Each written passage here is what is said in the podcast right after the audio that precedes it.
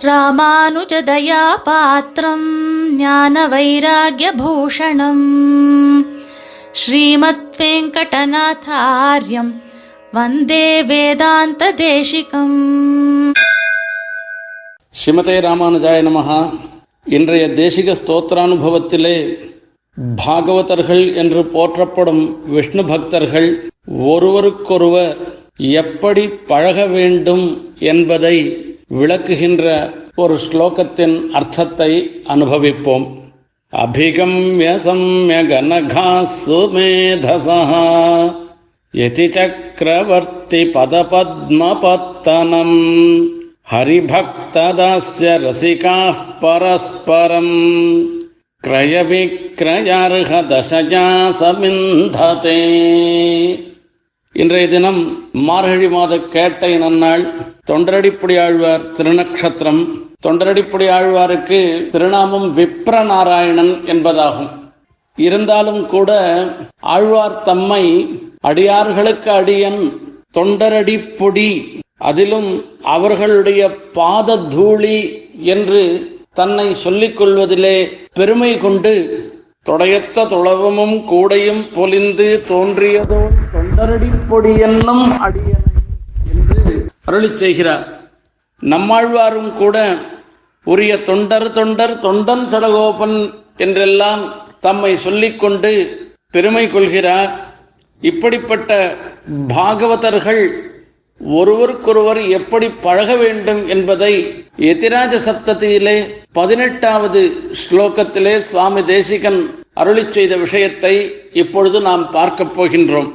யதி சக்கரவர்த்தி பதபத்ம பத்தனம் அபிகம்ய சம்யக் அனகா சுமேதசா என்று சொல்லுகின்றார் எம்பெருமானார் அவதாரத்திற்கு பிறகு ஸ்ரீ வைஷ்ணவ சமூகத்திலே ஒரு பெரிய மறுமலர்ச்சியே ஏற்பட்டது என்று சொல்லலாம் எம்பெருமானார் அவதரிப்பதற்கு முன்பு பெருமாள் கண்ணனே ஒவ்வொரு முறையும் பிறந்து அவதரித்து தங்கள் எதிரே நிற்கும் பொழுது கூட யாரும் அவனை புரிந்து கொள்ளவில்லையாம்.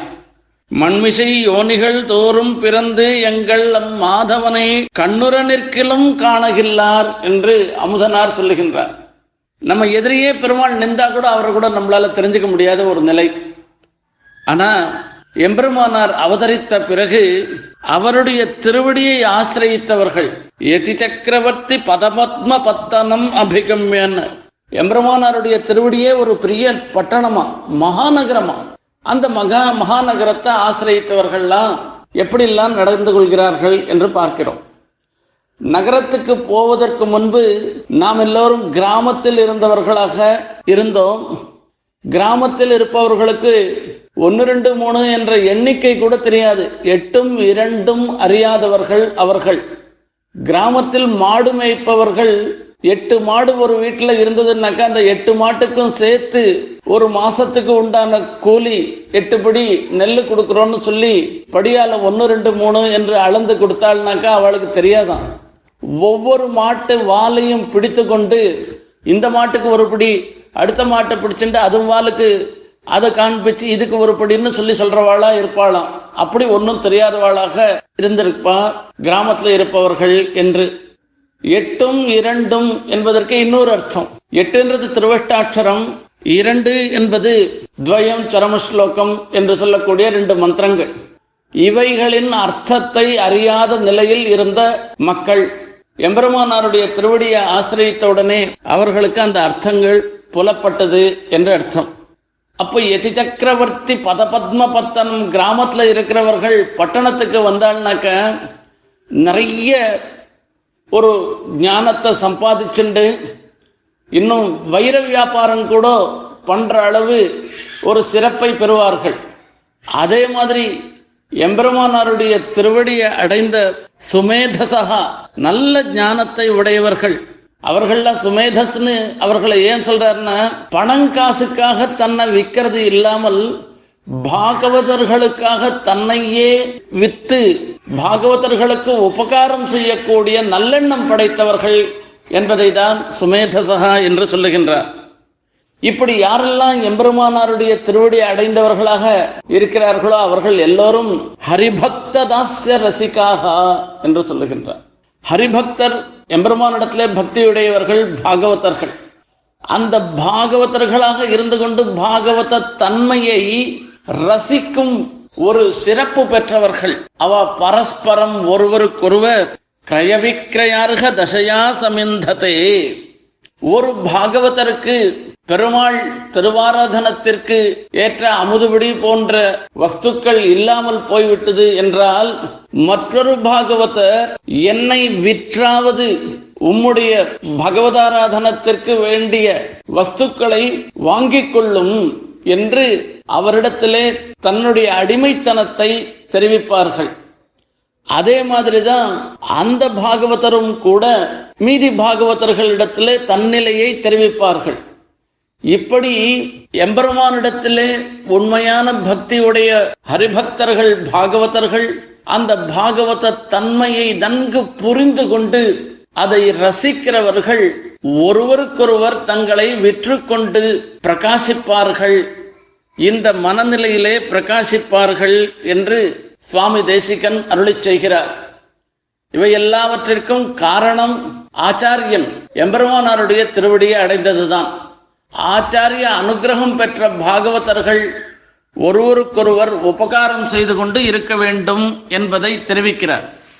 இதற்கு ஒரு ஆழ்வார் பாசுரத்தை பெரியாழ்வார் பாசுரத்தை எடுத்துக்காட்டாக நாம் பார்க்கலாம்.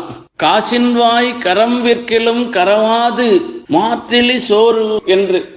திருக்கோட்டியூர் என்கிற ஒரு திவ்யதேசம். அந்த திவ்யதேசத்தில் இருந்த பாகவதர்கள் எல்லோரும் அதிதி சத்காரம் பண்ணுவதில் மிக மிக ஊற்றம்புடையவர்களாக இருந்தனராம் ஒரு பொற்காசு கொடுத்தோமானால் ஒரு கைப்பிடி நெல் தான் வரும் என்கிற ஒரு பஞ்ச நிலையிலே கூட அவர்கள் மற்றொரு பாகவதர்கள் தன்னுடைய வீட்டிற்கு தன்னுடைய கிரகத்திற்கு வந்தார்களேயானால் அவர்களுக்கு முகம் கோணாமல் உபச்சாரம் செய்து அவர்களை அமுது செய்வித்து சந்தோஷமடைவார்கள் என்று அந்த பாசுரத்திலே சொல்லுகிறார்.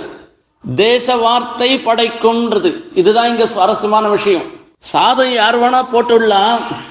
ஆனா அதை பிரீத்தியோட சாதம் போடணும். அதுதான் முக்கியமான விஷயம்.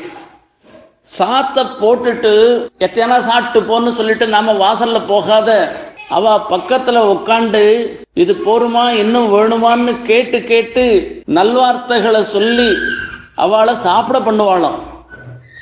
தேச வார்த்தை படைக்கும் வன்கையினார்கள்னு சொல்ற. நாம தானம் பண்றது உபனிஷத் சொல்றது ஸ்ரத்தையா தேயம் அஸ்ரத்தையா தேயம் என்பதாக. ரொம்ப பக்தி ஸ்ரத்தையோட நம்ம வஸ்துவை இந்த பாகவதர்கள் ஏற்றுக்கொள்கிறார்கள் என்றால் நாம் எவ்வளவு பாக்கியம் பண்ணிருக்க வேண்டும் என்று நினைத்து நம்முடைய வஸ்துக்களை பாகவதர்களுக்கு சமர்ப்பிக்க வேண்டும். அஸ்ரத்தையா அதேயம். இந்த எடுத்தும் போ. தொலைஞ்சு போ என்றெல்லாம் சொல்லாமல் அஸ்ரத்தையா அதையும் கொடுக்க கூடாது எப்பவும் ஸ்ரத்தையோட தான் கொடுக்கணும்னு வேதம் சொல்றது.